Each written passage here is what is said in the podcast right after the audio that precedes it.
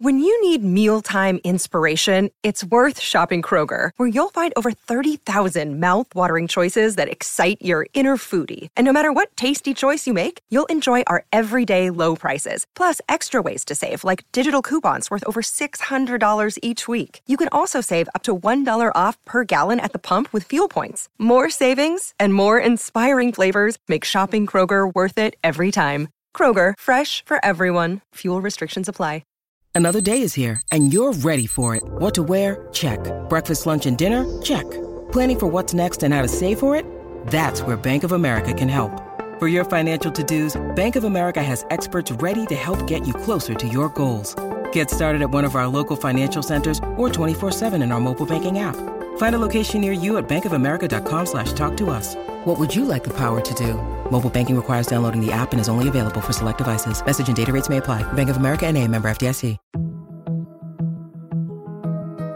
Hi, everyone. I'm Dr. John White, WebMD's Chief Medical Officer and host of the Spotlight On series from WebMD's Health Discovered podcast. For this special two-part episode, you'll hear up close and personal journeys about being diagnosed with a rare type of cancer, multiple myeloma. I started in myeloma nearly 25 years ago. And at that time, the average expectation of life in someone with myeloma was maybe 1 to 2 years. But even just in this last 10 to 12 years, we have doubled, if not tripled, the average survival of patients. I saw a new patient this week, and we had this conversation that based on what we've done over the last decade, my expectation is that patient's going to live more than 10 years. Listen to Health Discovered on the iHeartRadio app or wherever you get your podcasts.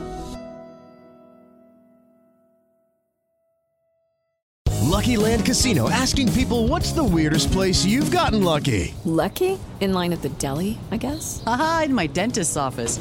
More than once, actually. Do I have to say? Yes, you do. In the car, before my kids' PTA meeting. Really? Yes. Excuse me, what's the weirdest place you've gotten lucky? I never win and tell. Well, there you have it. You can get lucky anywhere, playing at LuckyLandSlots.com. Play for free right now. Are you feeling lucky? No purchase necessary. Void where prohibited by law. 18 plus. Terms and conditions apply. See website for details. What you know, go.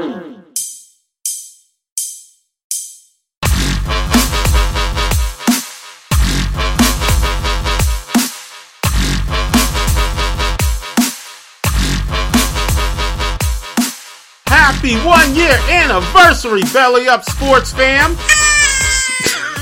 I still laughed at it. Mr. Shaka Cummings, my partner in crime, Mr. Parker Ainsworth. Welcome to FN Sports, the podcast with two teachers, great sports, biggest issues, and we are officially 1 year old. Happy anniversary, Mr. Ainsworth. Now, the question I have for you, do 1-year-olds both walk and talk? Because I don't know if we could do both yet. I've taught third grade, and that felt really young for me. I do know that I am still waiting on our 1-year-old birthday present, Mr. Cummings. Awesome. I am sure that it's in the mail. Maybe you need to talk to Mrs. Cummings, because that's normally who handles stuff like that. Mr. Ainsworth and I are celebrating the 1-year anniversary of FN Sports, so we got a special podcast here. That being said, before we get into all of the 1-year anniversary festivities, Mr. Ainsworth, let's go ahead and do our Black History Month lesson. Who would you like to highlight this week, sir? So my lesson this week is going to be on Cheryl Swoopes. Obviously, if you know anything about pro basketball or women's pro basketball in the late 90s, early 2000s, her on-the-floor resume speaks for itself, right? But she's also, as a black athlete, the first woman to have her own Nike sneaker. Frankly, those are really, really cool sneakers. And as someone who now wears a size 12, it's really hard when those things go to women's sizes only because while they do translate, it's hard to find the biggest sizes that translate into a men's 12. She also launched a Shirts and Skins TV show on Logo TV about an openly gay basketball team. She's one of the highest profile openly gay athletes in the late 90s, early 2000s. And so she's ahead of the curve and at the front of the wave on those issues as well. So shout out to Cheryl Swoopes. Obviously we could talk about her college basketball days here in the Lone Star State, but shout out to Cheryl Swoopes, Houston Comets, R.I.P. What you got, Shaka? I love that you snuck the comments in there. Texas Tech, right, Mr. Ainsworth? Right. Absolutely. My Black History Month athlete that I'm going to highlight is Brehanna Daniels. Now, if you are familiar with NASCAR, you may know who Brehanna Daniels is. If you're not, she played basketball at Norfolk State and became the first black woman to work on a pit crew in NASCAR. Now, she did this back in 2017. That being said, she's still in NASCAR, still working on pit crews, still changing tires. So as I think about folks who are really making history in terms of their participation in athletics, like, I can name one black NASCAR driver, Mr. Ainsworth, and that's really because of all of the craziness that happened last year. Right. So let's highlight someone who maybe folks don't know about in Brehanna Daniels, basketball player, made that transition, and is still doing her thing. Shout out Brehanna. Mr. Ainsworth, it is our 1-year anniversary, sir. We're going to do a special podcast, Gold Star and Detentions for the last year. So we will definitely be highlighting some folks who have had an incredible year with us here on FN Sports. And then we will be highlighting some folks who have not done so well and, frankly, need to stay in detention. So without further ado, Mr. Ainsworth, are you ready to jump into it, sir? Ready when you are, Shaka. Okay, Mr. Ainsworth, celebrating the year of FN Sports. It's hard to celebrate the year of FN Sports because the year is 2020. That being said, we will celebrate the year of FN Sports with all gold stars and all detentions. I'm going to start with my top 5 gold stars from the year in FN Sports. So, Mr. Ainsworth, I want to start with an honorable mention. Honorable mention, Sarah Fuller, the Vanderbilt place kicker who became the first woman to score a point in a Power 5 football game. And we already talked about the idiots who don't understand football, who don't understand what she was doing on the kickoff. Right, that being said, shout out to her for being a woman and stepping up and getting in, right? I mean, she really helped Vandy out. Like, folks who don't know the story, Vandy was down in terms of kickers due to COVID, due to injuries. She plays goalie for the Vanderbilt women's soccer team, division champs, by the way, I believe, or conference champs, I should say, and basically says, hey, listen, I can help you guys out, comes in, steps up, gets on the field, apparently gives the guys a halftime talk, like, at one point, right, too, because she felt like they weren't giving great effort, and it's like, yeah, I think I want her in my foxhole. So, and she is certainly the winningest athlete in that foxhole, right? Vanderbilt's not a strong football program, had a down year, fired the coach, like did not have a great year. And so at the halftime moment, she's the winner to pump up the team, right? Like that's her, like she's the one that knows about winning, so she needs to do the talking anyway. It's the one time that the kicker can do that. So honorable mention to Sarah Fuller. That being said, Mr. Ainsworth, I'm going to count down my top 5 gold stars for this year. I'm going to start with number 5, Mr. Ainsworth. Of course it's Tom Brady. You knew it would be Tom Brady. Mr. Ainsworth and I, actually, I don't know that we disagree that much, Mr. Ainsworth, because we both believed when Tom Brady went to Tampa that it definitely enhanced who Tampa was going to be. Right. I think that I was more confident in saying that Tampa's a favorite to get to the Super Bowl, where you were more confident in saying that, you know, Tampa's going to compete, but they're in a tough division, and there's other teams in the NFC. And, you know, we can look back, hindsight's 2020, right? Obviously, my take being what it was, and now Tampa being in the Super Bowl, I look a lot smarter than I probably am. But that being said, Tom Brady leaves New England. And what folks, I felt like the storyline was written, Mr. Ainsworth, that Tom Brady had like fallen off a cliff at the end of his New England time. Right. And I think this was one of our points of contention as well, because I was under the impression, or my perspective was that Tom Brady's still solid. Like, he's still great. And I think that part of your perspective was, listen, you see that last playoff game that he played in. It's like, how can you call that guy great, right? And he still threw for 4,000 yards, 24 touchdowns, 8 interceptions in his final year in New England. And when he got into that playoff game, it became so evident that he had no weapon. He was the weapon. And because he's not a movement threat, the run game gets affected too at some point. And so it just felt like, to me, New England essentially hung him out to dry. And I just believed that he would go to Tampa and do the things he's done. He threw for over 4,600 yards, 40 touchdowns this season. Now, he also threw 12 interceptions, but we'll ignore those for now. He's in the Super Bowl. So shout out to Tom Brady, right? And I think my biggest thing, and probably the biggest thing we disagree on, and this is not the thesis right now, but is that he, like, I didn't know if he could like straight up win you a game like an Aaron Rodgers could, or like a whoever, like a Patrick Mahomes can, or whatever, right? But he's proven time and time again, and the reason he gets a gold star at 43 years old is he is not necessarily going to be the reason you lose a game, right? Like he is not that guy. And frankly, out of the quarterback position, with how good the rest of their team is, that's good enough. Absolutely. Absolutely. That's all it takes. Shout out to Tom Brady. And, oh, by the way, New England didn't even make the playoffs this year. Won the division last year, didn't make the playoffs this year. Okay, anyway, we're not doing that thesis. But number 5, Tom Brady. Number 4, Mr. Ainsworth, in terms of my athletes who deserve a gold star this year, LeBron James, number 4. Right. LeBron James. So, Mr. Ainsworth and I were actually having this discussion off pod where we were talking about, like, how much do you place, in terms of value, on the fact that LeBron James has led 3 different franchises to NBA championships? I don't know where you place that, as opposed to looking at Kobe Bryant, who won all of his with the Lakers, or Michael Jordan, who won all of his with Chicago. Like, I don't know how you place that. That being said, that's darn impressive. And, oh, by the way, he's the MVP in every single one of those finals. And I think we had the argument once on a thesis, probably should have been the MVP of a couple where he didn't win the championship. Like, that's how talented LeBron is. So shout out to LeBron. I won the championship in the bubble, led the Lakers back, because when he was injured the year before, the Lakers aren't a playoff team. He leads the Lakers back to the playoffs. They are in the bubble where people think, oh man, they got a couple of different teams that could potentially take them out. Whatever. They dominated that playoffs. A couple of gentlemen sweeps in there. They really never felt tested. And LeBron James finishes second in the MVP. And I think that hindsight is 2020 on this one too. Because I think if you, this is another thesis that we had, if you handed out the MVP after the finals, LeBron James would have won the MVP. Right. And I mean, that's not the only year that the award would have changed, right? But it certainly would have changed last year. I'll talk a little, I got Gold Star related, some of that in mind when it gets to my turn too. But I think the biggest thing in looking at LeBron James is that we just talked about Tom Brady being 43 and how crazy that is. LeBron James is 36 and hadn't slowed down a lot either. Like who knows how long we're talking about that name.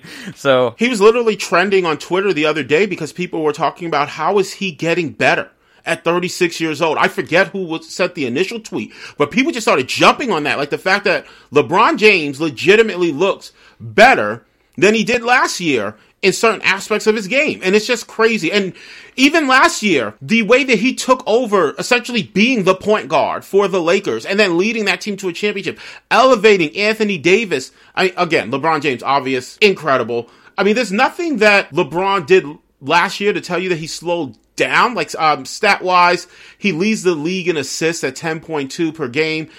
He's second in the MVP voting, averaging over 25 points per game.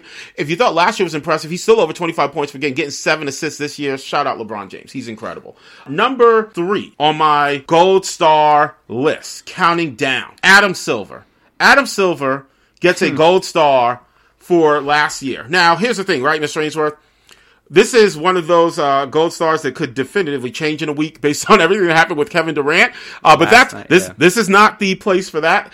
I am gold starring Adam Silver for 2 reasons. Number 1, he was the commissioner who had the foresight and fortitude to shut things down on March 11th when COVID got into his league. Like he said, no, we have to stop this because player safety in terms of making sure this virus isn't transmitting all over the place is important. He shut it down. And I don't know if every league leader would have done that. I know that Adam Silver did it. And it just reinforces for me his ability to really lead in the most difficult situations. When you start thinking about Donald Sterling and the Clippers from years back and how he's handled several different pieces around player empowerment, around civil rights within the league and what players have wanted to do. Adam Silver showed that fortitude that he could make the tough decision at the tough time. And he gets props because he brought the league back too. Like he brought back the bubble, and the bubble was as successful as any relaunch during the time of COVID. We were able to get the games in. We were able to get our championship in. We were able to get all the awards in. And the bubble wasn't overrun with COVID, right? We didn't have these incidences where you had to hear about these athletes who were being afflicted. And now that we're not in a bubble, you're starting to hear about that. But during that time, Adam Silver was the one who led the league in terms of coming back. And oh, by the way, what we forget, consulted with the WNBA on the wobble as well. Right. So we had 2 different leagues that were able to relaunch and had an incredible amount of success in the face of global pandemic. So that's why he's number 3 on my list. Now I'm curious, Mr. Ainsworth, because when I said the other 2, you were like, oh, okay, that makes sense. But when I said Adam Silver, you did not give me a resounding, oh yeah, that makes sense. Well, he's on my list too. He and a larger group are on my list too. And so I was going to mention when it gets to be my turn, but what they did between March and November, I'd argue is, and that's all in the year we're talking talking about, right, is incredible. Even if we're recording on a Saturday, so we still don't know the complete fallout from Kevin Durant last night. But even if the current state of the NBA makes us wonder whether or not he deserves a gold star, you know, kids change week to week. So you can give gold stars give the gold star last week and attention this week. But certainly the year 2020 was gold star worthy. It would be crazy if, like, when we're doing our 2-year anniversary, if, like, Adam Silver's on the detention list based on how he handles this whole Kevin Durant situation. We should call Odd Shark and just get the odds on that one. So number 2 on my gold star list is another league leader, another guy who found a way to ensure that his league was able to put on events in the face of a global pandemic and put on live events when no one else was doing it. Number 2 on my list is Dana White. Now, Mr. Ainsworth, I know that I am the UFC guy, right? As much as I might try to drag you into the fight sport world, I know that that's not necessarily your bag. So let me just lay it out there in terms of statistics, right?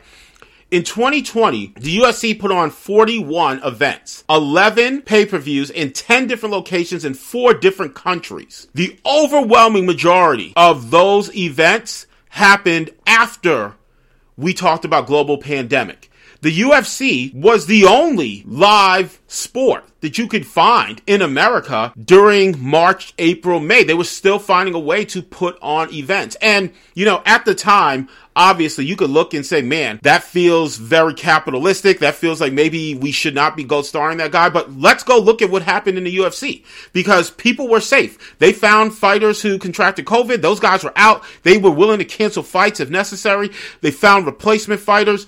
And the way that they managed their testing and where they are today tells me that their protocols and procedures worked.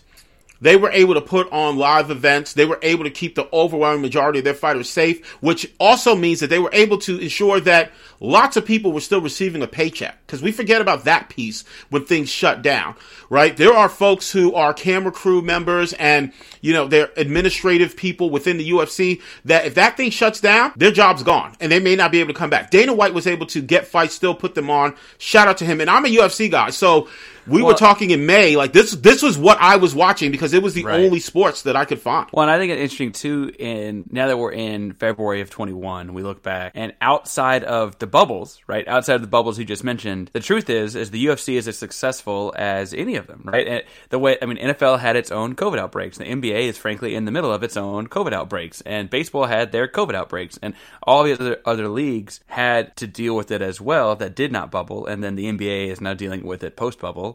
And I would say that, you know, I was one of them. I'll fully admit that I was a person that was like, ooh, Dana White, we're going this a little early, because it felt a little early. And you could argue, and looking at the numbers and how the fights got pulled off and how quickly they could replace fighters and so on, that they provided an entertainment that was, you know, as good as anything else, going as far as keeping people safe. And any complaint that I sit here with about them now in hindsight, right? At the beginning, it was all projections, but in hindsight now, any complaint I would have about White and the UFC is really something I could talk about any pro sports, right? Yeah, like absolutely. My thing about like Dana White and the potential spread and like making it feel too normal during a global pandemic, when you do that as a society, make sure we know that this is not normal times or whatever. I could say that about the NFL too. Like, it's Super Bowl weekend. I could say the exact same thing, right? And so I guess that, you know, shout out Dana White for a guy he would have proven wrong, right? Because I would have thought in May, like, oh man, this is a bad idea. And, you know, it's no worse an idea than any other season that's been going on.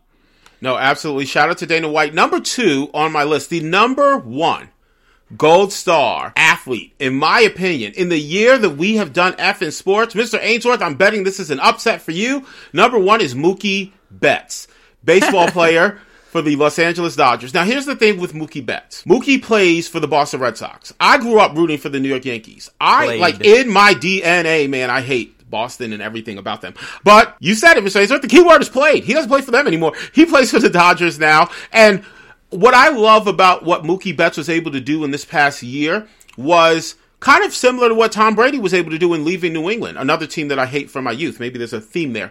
But what he was able to do was, in his leaving, he demonstrated his value to not only his previous franchise, but also his current franchise. Boston finished in 3rd place in the American League East with Mookie Betts in his final year in 2019, a year in which he batted .295. He managed to hit 29 home runs, had 80 RBIs, stole 16 bases, and played incredibly well. Gold Glove, All-Star, all that stuff, Silver Slugger, all those things, right? And he goes to the Dodgers. The Dodgers win the World Series this year. The Dodgers win the World Series. Mookie Betts plays 55 games during the regular season, 16 home runs, 39 RBIs, bats .292, steals 10 bases, wins another Gold Glove, wins another Silver Slugger, is first team all Major League Baseball. He had an incredible year, and the Dodgers are able to get to a championship. And so when I look at impact on the field as well as impact with this previous franchise, because, oh, by the way, Boston finished fifth in the AL East without Mookie Betts. When I look at all of those pieces together, Mookie Betts, for me, is the number one gold star. Okay, Parker, so the thesis statement for this commercial is James Harden has the best beard in sports. What do you think about that thesis statement? Oh, I give it an A. You know, as a Houston guy, we seem to have an affinity for our beards between guys like him, Dallas Keuchel, lots of big dudes in the Houston area. What do you think about the thesis? So I'm a Jets fan, and I absolutely love the beard that Ryan Fitzpatrick has. So maybe I would give Ryan Fitzpatrick the nod over James Harden. But you're talking to a couple of bearded teachers, and we know a thing or two about making sure that you maintain that mane. So check out the Beard Struggle. The Beard Struggle, they make oils, they make balms, they even have this heated comb to make sure that you get your beard straight so that you're looking fresh. I know I've really enjoyed using the oil they make for my quarantine beard of sorts. It's nice and long these days. That helps keep it nice and healthy and hydrated. And if you're listening to our show, you can use FN Sports 15 and get 15% off your oils, your balms, your shampoos, conditioners, whatever you need to use to keep your beard looking healthy. Absolutely. Check out the Beard Struggle at thebeardstruggle.com. Whether you're just starting to grow or you have a luscious mane already, the Beard Struggle's got all the products that you need. The Beard Struggle. Feast your face. So as I look back at the year that we've had this podcast, or the majority of 2020, and I'm thinking about gold stars, I end up thinking about a lot more groups, which I think is interesting because you went very individual on a lot of your gold stars, and that's just interesting, like, difference. Like, if I look at groups, I'm going to look at a bunch of Houston coaching hires. We talked at one point. It wasn't necessarily some of the coaches that the athletes might have wanted. But, you know, as we currently stand here in February of 2021, all of the three major pro sports teams in Houston, the Rockets, Astros, and Texans, have black head coaches. And that's very, very rare for a city to have all of theirs. And certainly for a city to have one of each of the pro sports. Like, you can look at, like, LA had the Chargers and Clippers and Dodgers at one point, but those are, like, I don't know if how much you guys know LA, but, like, a Clippers fan is not always a Dodgers fan, is not always a Chargers fan, right? Yeah, the city kind of divides the same way New York does. And so in Houston, it's like, if you like a major pro sports team, your team has a black head coach currently. And so that's something worth, I think, giving them a gold star for, even if it means we're running Deshaun Watson out of town, even if it means that they didn't get the guy James Harden and Russell Westbrook wanted. You know, whatever that the it's not bad that Russell Westbrook's out of here now. Like, when you see him play now, I think definitively Houston won that trade. But that's individuals. If I look at a couple honorable mention gold stars, look at, obviously we can talk about Patrick Mahomes and the crazy year he's had as far as just dominating football. I mean, as a starter, he's never lost a game by more than 7 points.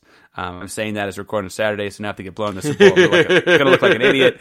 But and then I can ditch myself next year. But he's just an incredible young athlete.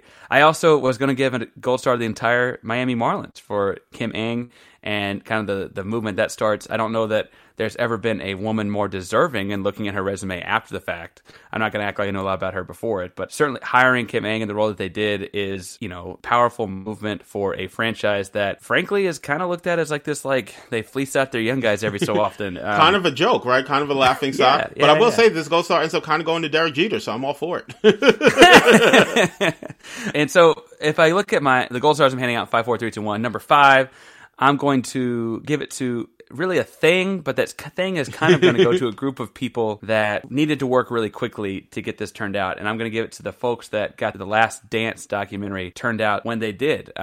That was a dark time for sports fans in a lot of ways, right? The COVID pandemic was in full force. We were all stuck at home, and there were, with, you know, rare exception, no sports to be watched. There was nothing that felt like live sports. And for a handful of Sundays, we had 2 hours on Sunday evenings that felt like we were watching live sports again. I know that we weren't, right? We're watching old footage of Michael Jordan and like entirely propaganda. And as someone with a bunch of Jordan sneakers behind me as we record this, like I totally get that I buy the hype on his airness. But I will say that for 2 hours, whether it was live tweeting or people writing about it before and after, or people tweeting about it the next day. Or podcasts making thesis about it. Right. Whatever the case may be, it functioned like live sports at a time when we had very little live sports. And so shout out to those guys for pulling that off when they did, because while that documentary was always going to be made, it was not they were not planning on launching it that fast. And so that, as people that make and edit podcasts, I can tell you that would take a long time. And so shout out to them. No, absolutely. And let me just say this, in like the most positive way I could possibly mean this, I think that sports fans all took that personally. And I mean that, and I mean that's the biggest possible compliment. In a similar vein, I actually want to give a gold star to the NFL. Again, another group, but it's not just Goodell and not just the owners and not just ESPN and the way that they function and televise in the NFL, but the NFL draft was another seemingly seamless live sporting event at a time when we did not have many of those. We were nervous about on this podcast. Right. Completely nervous about. And, you know, at the time, it was like, how is is going to feel at all like an NFL event? And then it happened, and it's not that it felt exactly like an NFL event. It's that it didn't feel that different.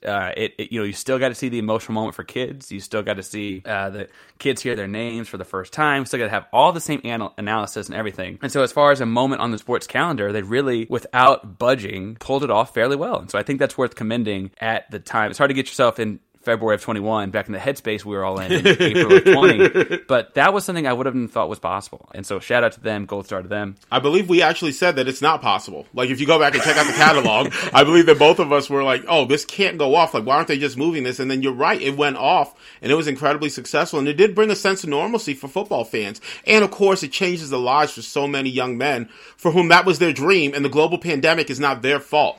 So they didn't have to, as Langston Hughes once wrote, they didn't have to have their dream deferred, right? When people talk about missing moments in 2020 and seniors missing this and that of whatever and seniors in college, that's a bunch of people's, I mean, that's living a dream, and they got to pull it off. My third gold star, so you talked a little bit about a couple of these people individually and your gold stars. I was going to gold star the NBA, whether that's Adam Silver, the Association of the Owners, the NBA, the NBPA, whoever you want to give it the most credit for the way that they both shut down in March and the way they pulled off the bubble. Like you mentioned in your gold star, Shaka, the idea that they were at the forefront of, you know, oh crap, we got to shut this thing down real fast when it hit their league.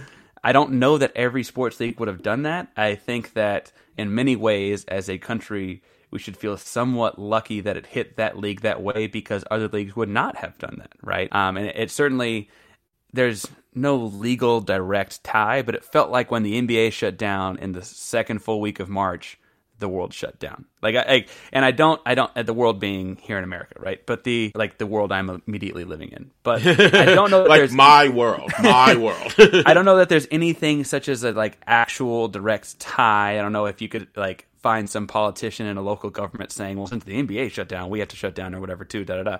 But if it had hit a sports league, and I'm not going to throw anyone under the bus right now, but that maybe was not going to shut down, I don't know that you necessarily have the same widespread shutdowns that saved an unknown amount of lives. Like, you can't calculate how many people got saved because of a shutdown in late March, even though obviously like you can't shut down forever and those kind of things. But the idea that we shut down when we did and started trying to figure out what we could and opening up safely and so on.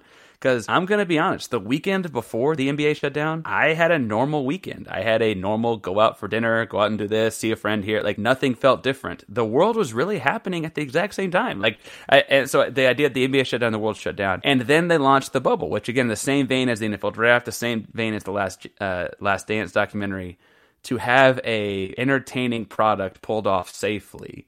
I was fearful as anyone when they launched the bubble about what's going to happen when COVID gets into the bubble, because then they're all on top of each other. Well, guess what? It didn't. And so I'll totally own being wrong on that. It didn't. And then outside of Daniel House breaking his own... like literally curfews, trying to get somebody on top of each other? Yeah. Outside of him breaking curfew, there really weren't a whole lot of instances of anything even close. So I think that all groups involved in that, which includes LeBron and the Lakers winning it, because... again, these pro sports leagues are people with jobs, and we're entertained by their jobs. And so that they pulled off their job as well as could be asked, and we still got entertainment out of it. At its core level, that's all those things those leagues are trying to do. And so shout out to the NBA for doing that. I would feel remiss if we didn't mention that one of the best things to come out of the bubble was the fact that we found out that Lou Williams has his own signature chicken wings. So shout out there as well. Speaking of entertainment, again, talking about entertainment, there felt like a week worth of commentary about like nightclub, gentleman club life in Atlanta. Like, and the menu there. Yeah, no, these are really good. Like some people really do just get to go food from these. Like,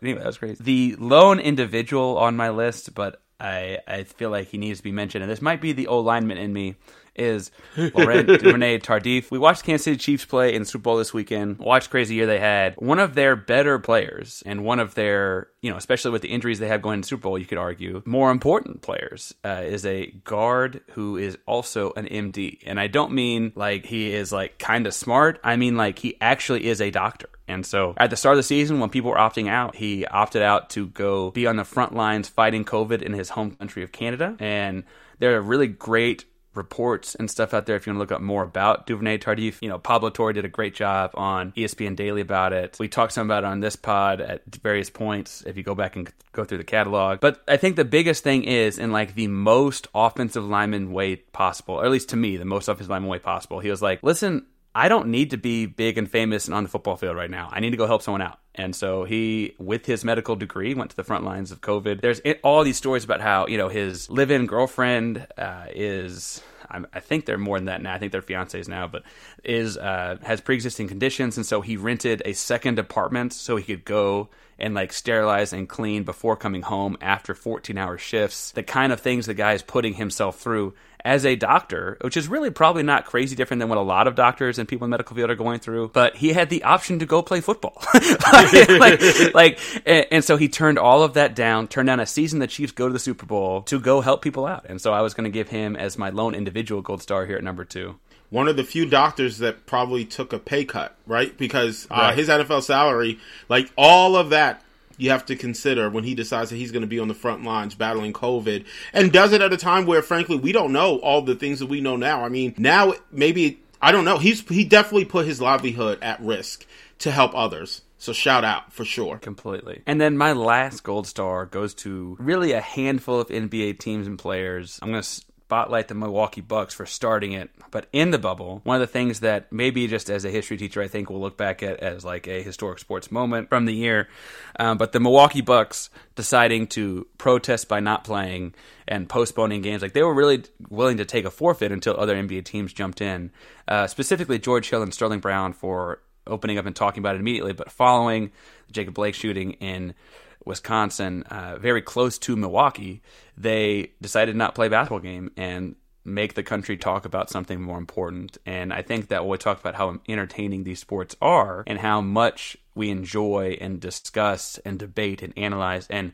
how all-encompassing it is and how, frankly, it's the ultimate escapism. Like, we get all in, all in, all in. They're like, no, there are bigger things happening right now that we need to talk about. Absolutely. Shout out to everyone in the NBA who was on the front lines in terms of civil rights and Black Lives Matter. From one black man to that entire league of black men, I appreciate you.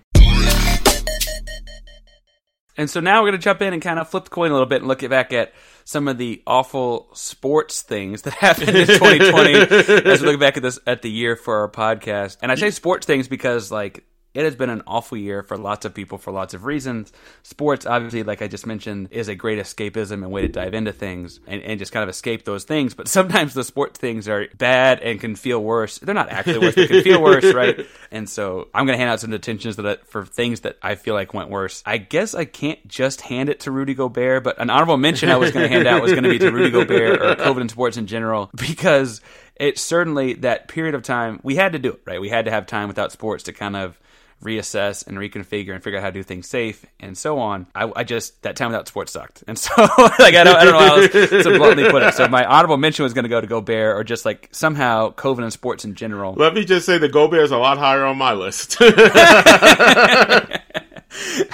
And then number 5, I'm counting down 5, 4, 3, 2, 1 on my detentions, is actually Shaka to the two of us, because for whatever reason, whenever we latch onto a team or a thing, something goes wrong. We had a whole thesis and discussed the realities of could the Seattle Seahawks go undefeated. That sure didn't happen. We had a whole podcast and thesis talking about could the Pittsburgh Steelers go undefeated, and that sure didn't happen. We had a whole podcast and thesis where we talked about could BYU upset things and shake up the top 4, and they literally lost within a week. Like, my Mormon card got taken away after that. And so for whatever reason, maybe we should start talking about things that like are in the way of the Houston or New York sports teams, because clearly we're getting in our own way with a lot of this. And so detention to us for jinxing everything. No, absolutely. We can't wait for the Dallas Mavericks to win their division and for the – there you go. So there you go. Incidentally, how many games has Dallas won? Like the Dallas football team is about to win more games than the Mavericks. If I'm looking at actual specific sports events, not just two teachers talking about it, my number 4 detention goes to, kind of got swallowed with a lot of the year, but the Novak Djokovic disqualification. Djokovic getting disqualified felt weird because I don't know if you remember, he like got frustrated and hit a tennis ball, and it like got in the same vicinity as the line judge, and so he got tossed. You know, I don't know how many more times the Joker is going to get to play in a major on television for us. And that was, again, also at a time when we needed sports on television to have some entertainment. Like, I don't want to see the Joker thrown out. I want to see the Joker playing. My mom is a huge fan of tennis, and she calls him Jerkovic. And when he did that, I absolutely understood why. And then much closer to home, right, because Djokovic is from nowhere near my home. Much closer to home, I'm going to detention Houston sports, because while they got an honorable mention for hiring a bunch of coaches, I want you guys to go back and remember at the start of 2020, we're sitting here, and the Houston Rockets small ball thing is like something silly like 7-0 or 8-0. Like, it is looking great. The Houston Astros are coming off of an ALCS and looking great. And the Houston Texans have Deshaun Watson and DeAndre Hopkins and J.J. Watt and are up 24-0 on the Kansas City Chiefs. And then within 48 hours, you have the Rockets lose twice. Not the biggest deal, because you have the Texans become the first franchise to go from up 20 to losing by 20 in a single playoff game. And if that weren't enough, within that same 48 hours, like the Monday after that football game, is when the Houston Astros trash can scandal becomes public knowledge. Like, it hit the press. And so I guess the continued fall off, right? Because then small ball doesn't work. Russell Westbrook is injured and has COVID or whatever, in the bubble, things apart. And then a month later, they're all asking out. Houston in the offseason traded away DeAndre Hopkins for what feels like pennies on the dollar, because they didn't even really use the running back they got back for him. And now Deshaun Watson wants out. As of the recording of this podcast, he is still a Houston Texan, but is really, like, he took it off his social media profile, so maybe not. And the other thing I say is, like, the Astros did get back to another ALCS. They actually almost came back from down 3-1 in said ALCS, but they're starting to fall apart too. You know, they're signing with the Toronto Blue Jays. They're leaving. They changed managers and so on. Teams are catching up. And so that golden era ended really, really fast, whether you want to talk about it being in that 48 hours or in the seeming 48 months, although it's been about 12 since. It's been wild. Folks asked me, like, why did you guys start the podcast a little bit later in the year? It's because I couldn't get Parker out of a hole for the month of January. That's why. It was a dark, dark time. My second detention goes to Kelly Loeffler. You know, and I guess does it feel bad to detention someone who also lost her race in Georgia? But I think the big thing there was, to me, she had not won an election to get seated in 2018, right? And so she is a sitting congressperson, and she also owns the Atlanta Dream. The Atlanta Dream were very socially active in all of the Black Lives Matter and other social movements of 2020, and she was very vocal about not being in favor of that, which is kind of weird when you run, at least own, I guess her running should be questioned, but own a sports team in a league that, like, if you want to look at leagues in the front of social justice, the WNBA is always at the front. right? Like, why would you buy into that league if you have no, what do you do? There's not a whole lot, I don't mean to be rude, but there's not a lot of money to be made. And I just don't, I don't get why you would do that. To then come out and be outspokenly against the things and then to have your team turn on you. Her team wore Vote for Warnock t-shirts to all of their games, who was her opponent and who then beat her in the runoff election in January. That's a bad look, man. And so I think that you could argue she got what she deserved in a lot of ways in losing her seat and being kind of this joke Venona across sports, but detention to Kelly Loeffler, because that is not a good look. She will also be coming up in my detentions. And then my last detention, I want to talk a little bit about this one, Shaka, because I don't know that anyone, at least as we sit here and look at it now, it's not that anyone necessarily did anything wrong, but frankly, right before we started recording this podcast, in the year 2020, I was going to detention just helicopter crashes in general. Kobe Bryant passed away in January 26th of 2020. And obviously that dominated the NBA storylines. It put some magic on the idea that the Lakers won the title that year. Frankly, if we're looking at positive this, I could not imagine a better leader to have spoken to the crowd in LA a couple nights later when they had their first home game in Staples than LeBron James.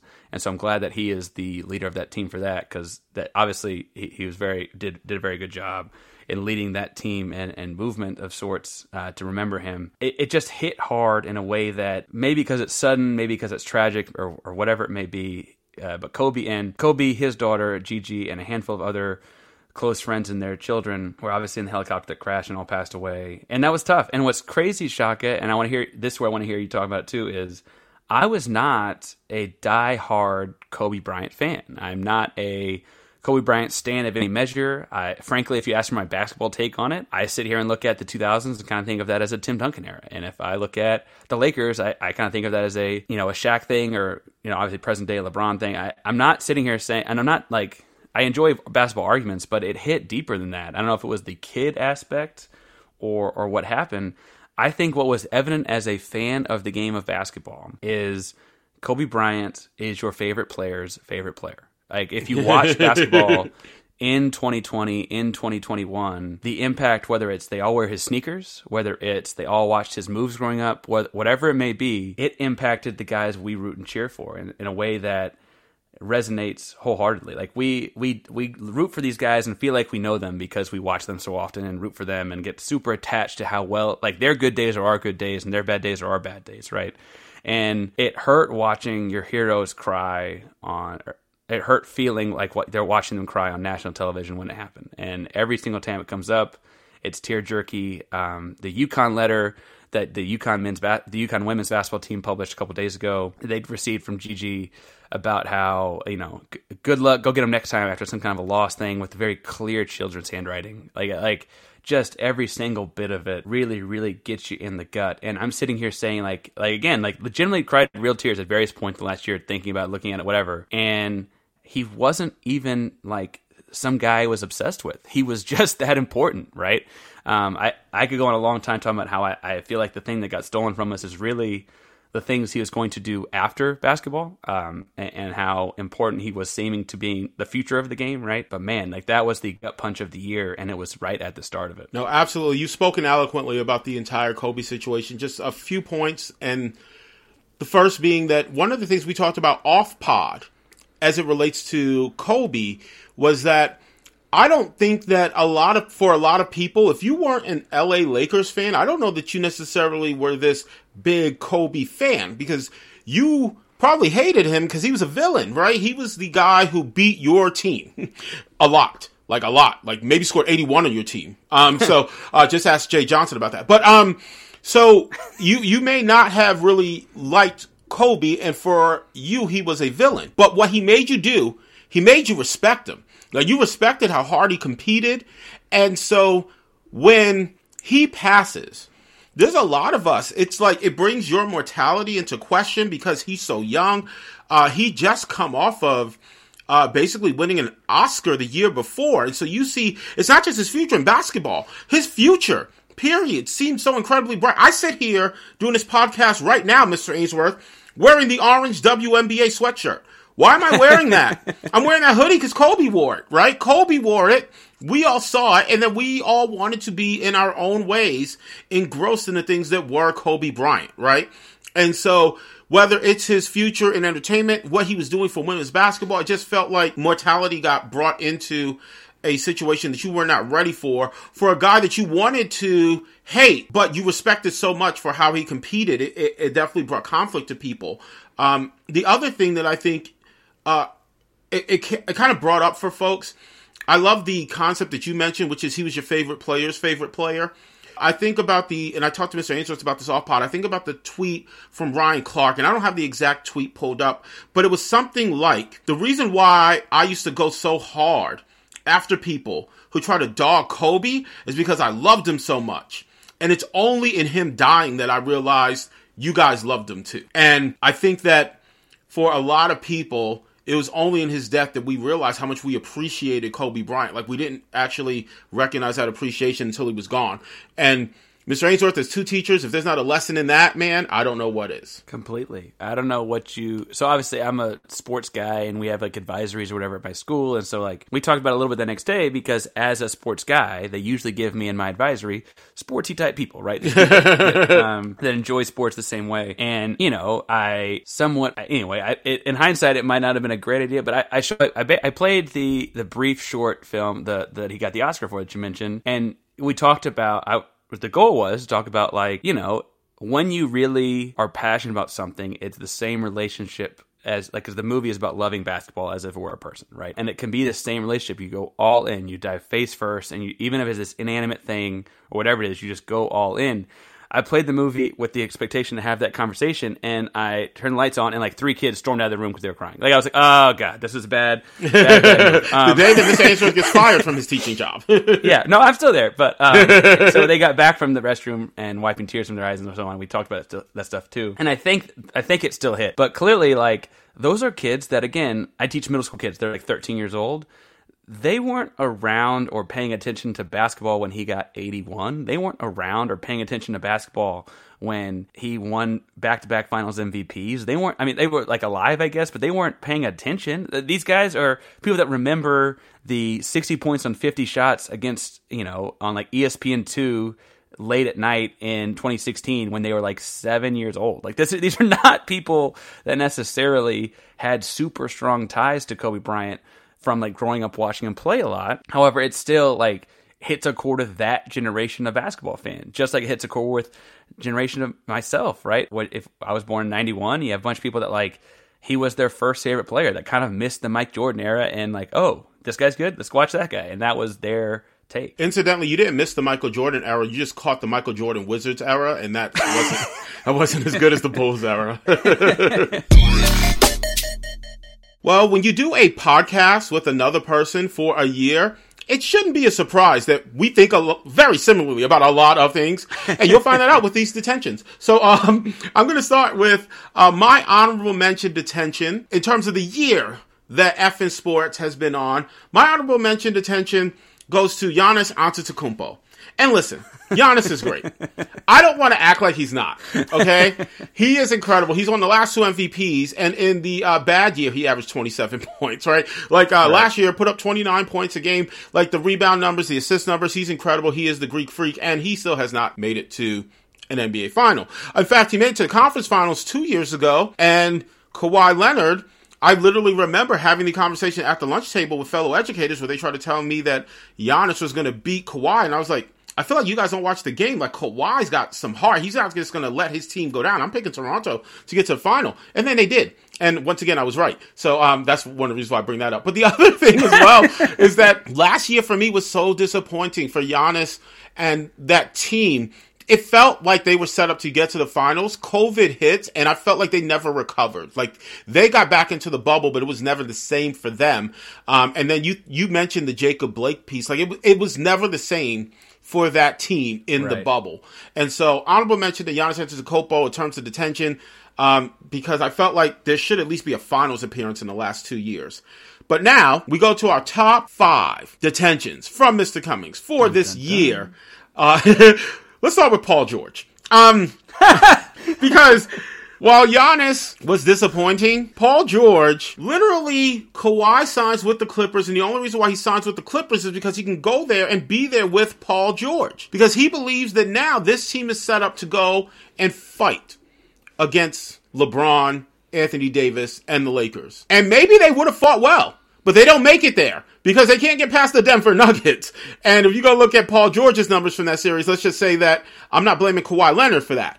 And frankly, Paul George has never been on a team and led them anywhere, really. I mean, he did get to an Eastern Conference final one year with Indiana. But the reality is that when he leads your team doesn't do the things that maybe you would expect them to do. And now what we're finding out is that when he's second fiddle on your team is supposed to make it to the finals and, you know, take out the king and maybe win the championship. You don't do that either. Just ask Doc Rivers. So, number 5, Paul George.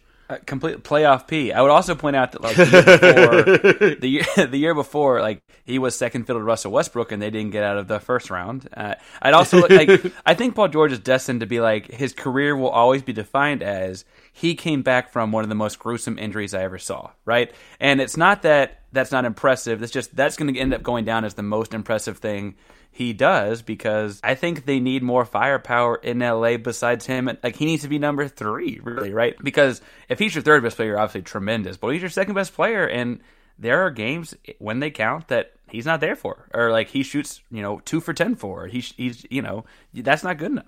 He could be your second best player if LeBron's your first. But otherwise, no, not really, right? So let's wave bye-bye to Paul George like we're Dame Lillard.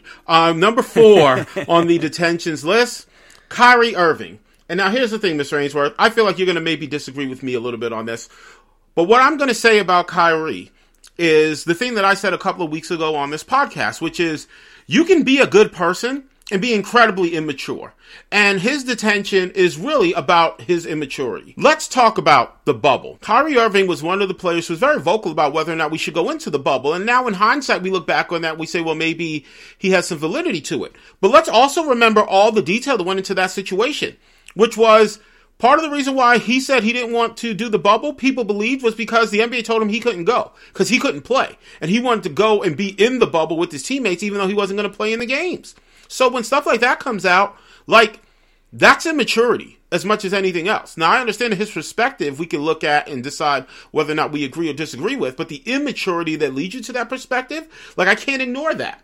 I can't ignore the fact that the Brooklyn Nets expect him to play, and he basically dips for a couple of weeks and doesn't tell his head coach. Then when he comes back and the media wants to ask him about it, he acts like he's holier than thou and doesn't have to have that conversation with the media. And I know we're going to disagree on this, Mr. Ainsworth, because let me just say, the whole Max's nice beef is ridiculous. And that's Kyrie's fault, in my opinion.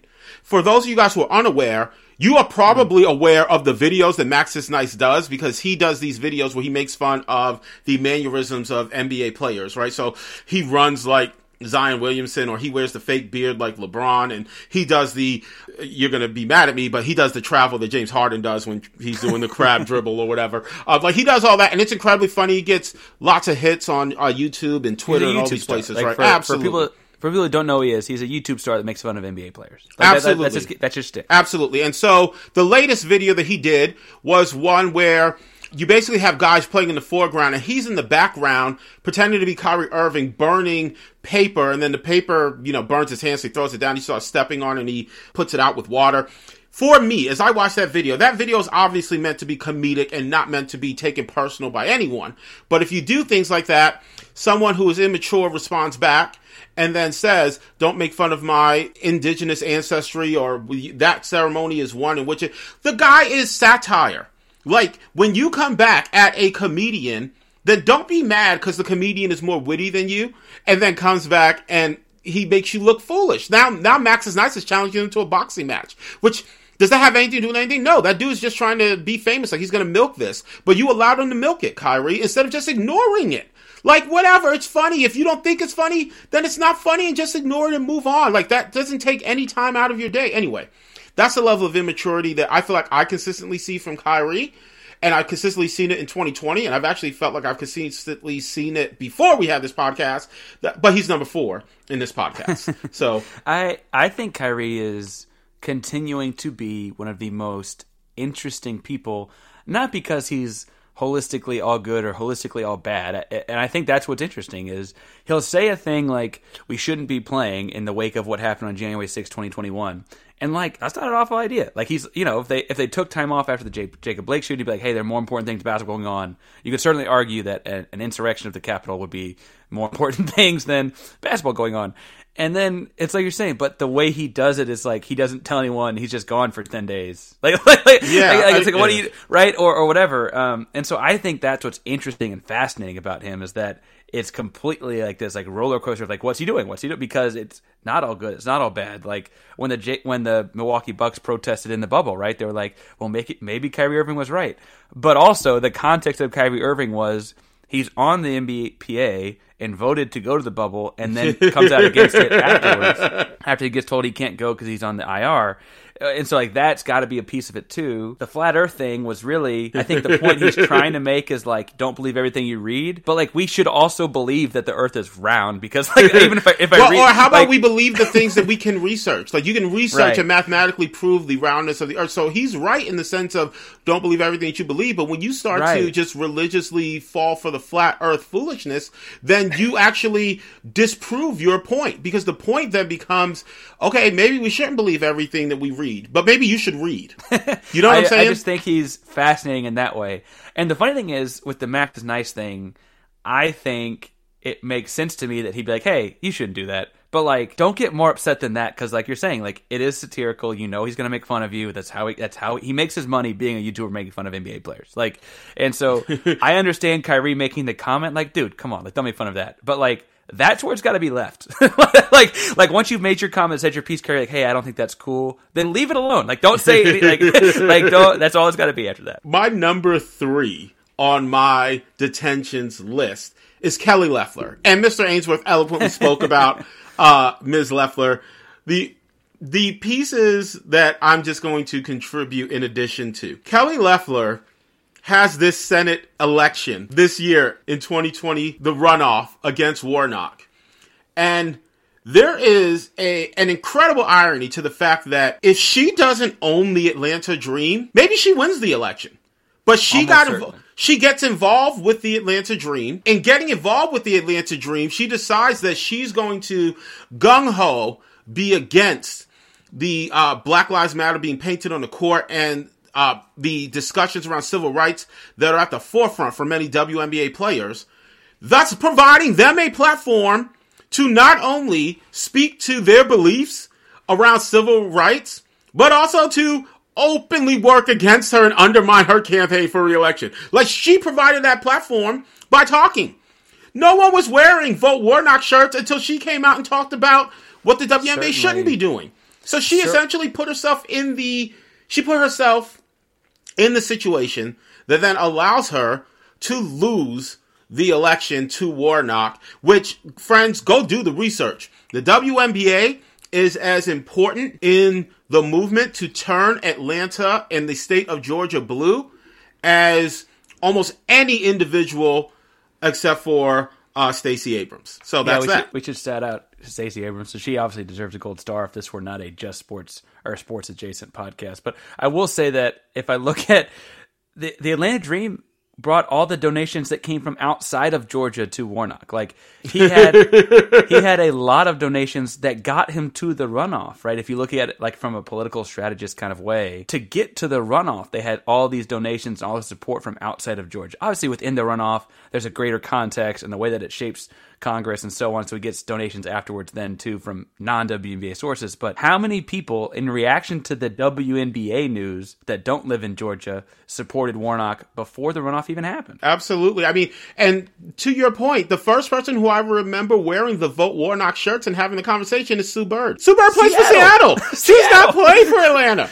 Anyway. That's almost across that's like as far across the country as you can get. That's almost literally as far across the country as you can get. Like this side of Alaska and Hawaii. Number 2 on my detention list, Mr. Ainsworth, the Houston Astros. Now, the Houston Astros are the only reason why they are number 2 is because all the dirty dealings and really the investigation actually happens before we have the podcast. But what folks don't know is that our pilot episode, the unaired secret pilot that will come out later, the pilot episode was us talking about the Houston Astros and whether or not their World Series deserves an asterisk. So that really was the first conversation that we had. And in that conversation, I firmly believe this, the Astros are they are the villain of all villains. They cheat to win a World Series championship. And rather than having contrition and just, listen, even if you're not sorry, pretend to be. How many times do we say that to middle school students? You don't have to be sorry. Just pretend that you're sorry, right? Act like you have empathy, man. They could have done that, right? And instead, they were defiant. They were rebellious. Folks would speak out against them, and they would act like they were the victims, defending themselves. Dude, you guys cheated. There's no reason to act like you need to go on the offensive. No.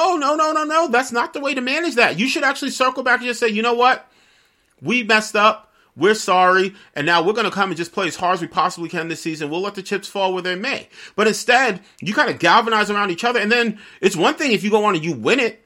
But you don't. You lose. You don't get to the World Series, and your manager is gone, right? AJ Hinch is out. Jeff Luhnow, who put the whole team together, is gone. Now, Garrett Cole is out.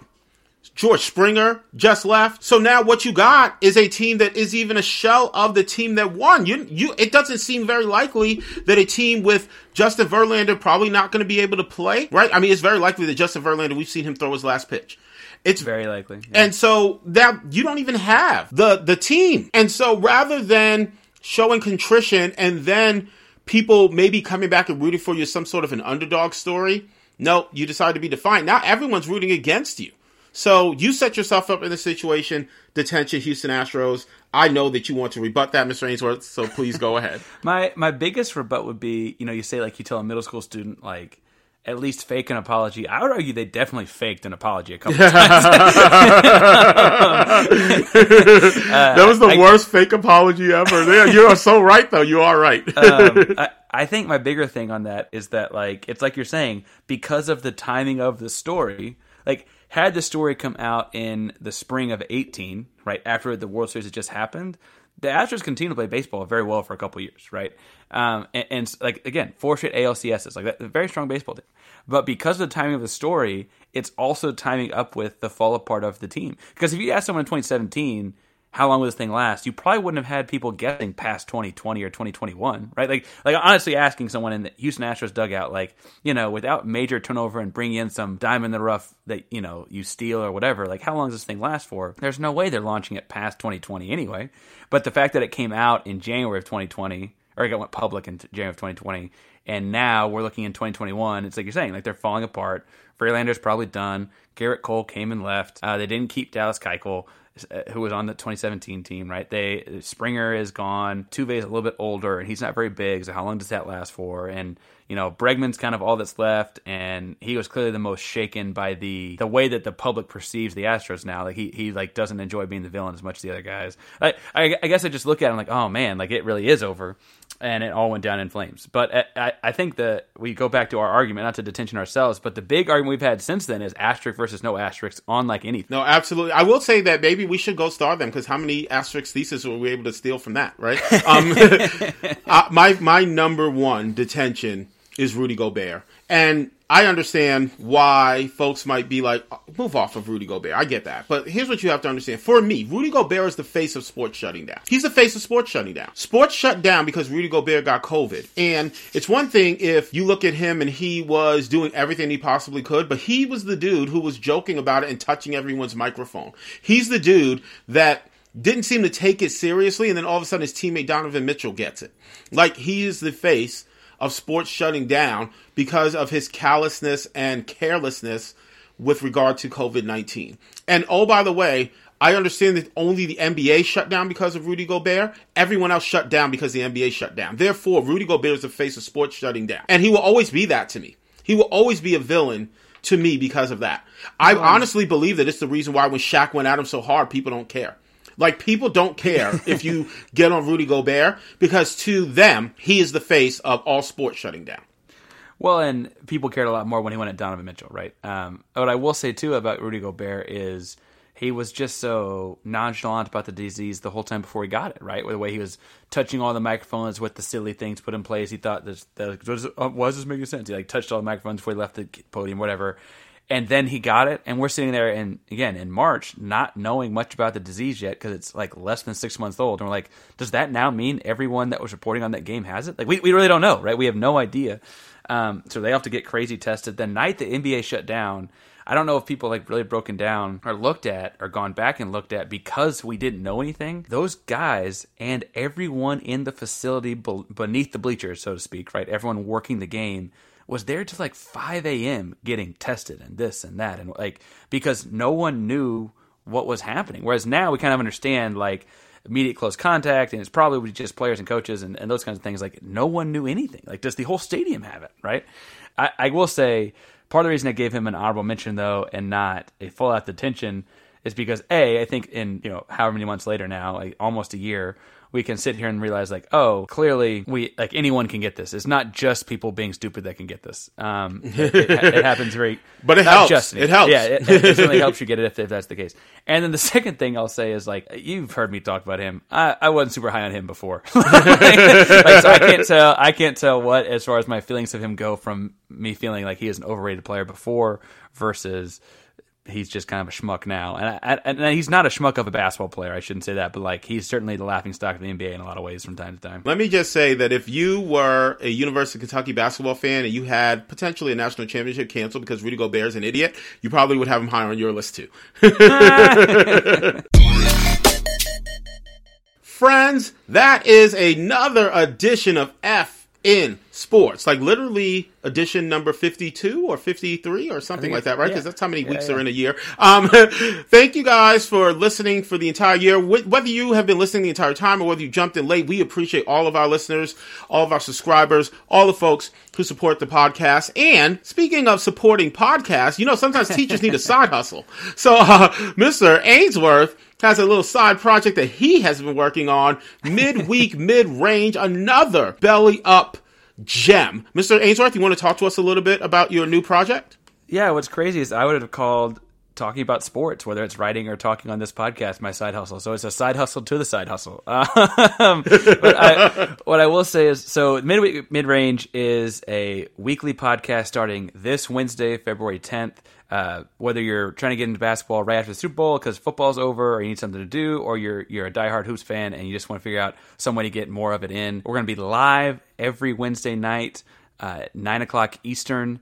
You can find us all over social media at Midweek Midrange. We also have a YouTube channel that we'll be posting it to afterwards, at least by the next morning, if not before that. And I guess the goal of it is we have a lot of great basketball talent at Belly Up Sports. We have a lot of good writers, whether it's beat writers for like Charlotte Hornets, or whether it's people that like to write jokes, or whatever the case may be, right? We have a lot of different entertaining personalities, I'll say, on the Belly Up Hoops side. The Slack channel is always fun. And basically this is our chance and it's really me steering it, but it's not me doing everything, because I want to give everyone on the group a chance to talk more in front of a microphone. I think we've got a lot of cool voices that people need to hear, and it's a chance to do. And like, so I am running it and I will be on it frequently, but I am not the only voice. You'll hear a lot of people, whether it's Jade or Luke Graham or Shannon Walsh, Hoops department head, or I got Jamal. He just goes by Jamal. I don't actually know his last name. He's on he's like Madonna, Sinbad, Jamal. And so we got several folks, right, hopping on, and it'll be great. And there'll be a rotating cast of characters throughout the show all year long. And we'll be running with this, frankly, as long as you guys are listening to it, talking about basketball every Wednesday night live. I'd like to tell you, like, some weekly segments will be things like Wednesday Night Write. So I'll tell you things we either wrote or read that were interesting that week. We'll, talk about hot tea or cold tea, because we're presented by Yeti, just like this podcast is. So click on the link in our social media bios. But yeah, absolutely. Valentine's Day's coming up. Everyone needs some stuff. But hot tea or cold tea, because a Yeti cup holds both. We'll be looking at, whether a rumor is hot or cold in the NBA. And then there'll be something random for the week, I'm sure, because every week in the NBA seems to have a different set of storylines, whether it's in or out of season, frankly. And so we'll be doing weekly NBA talk at the Midweek Mid-Range. So be sure to pull up. Absolutely. Check that out Wednesdays. Go on the YouTube page now. Go ahead and subscribe. That way you can check out the live streams that are coming out every Wednesday. And you never know, you might catch another teacher on there every so often. Mr. Ainsworth, go ahead, hit folks with our FN Sports socials if you would.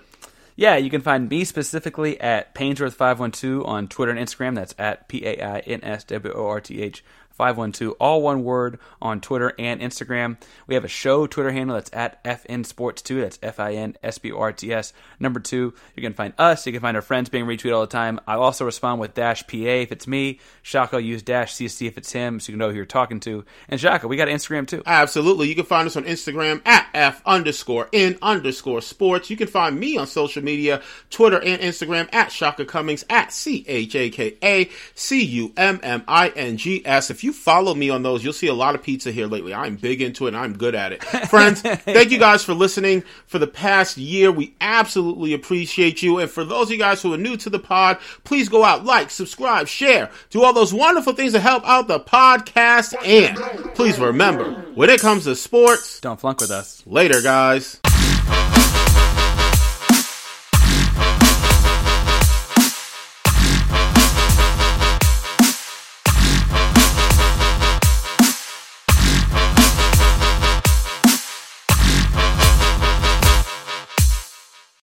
Lucky Land Casino, asking people, what's the weirdest place you've gotten lucky? Lucky? In line at the deli, I guess? Aha, in my dentist's office.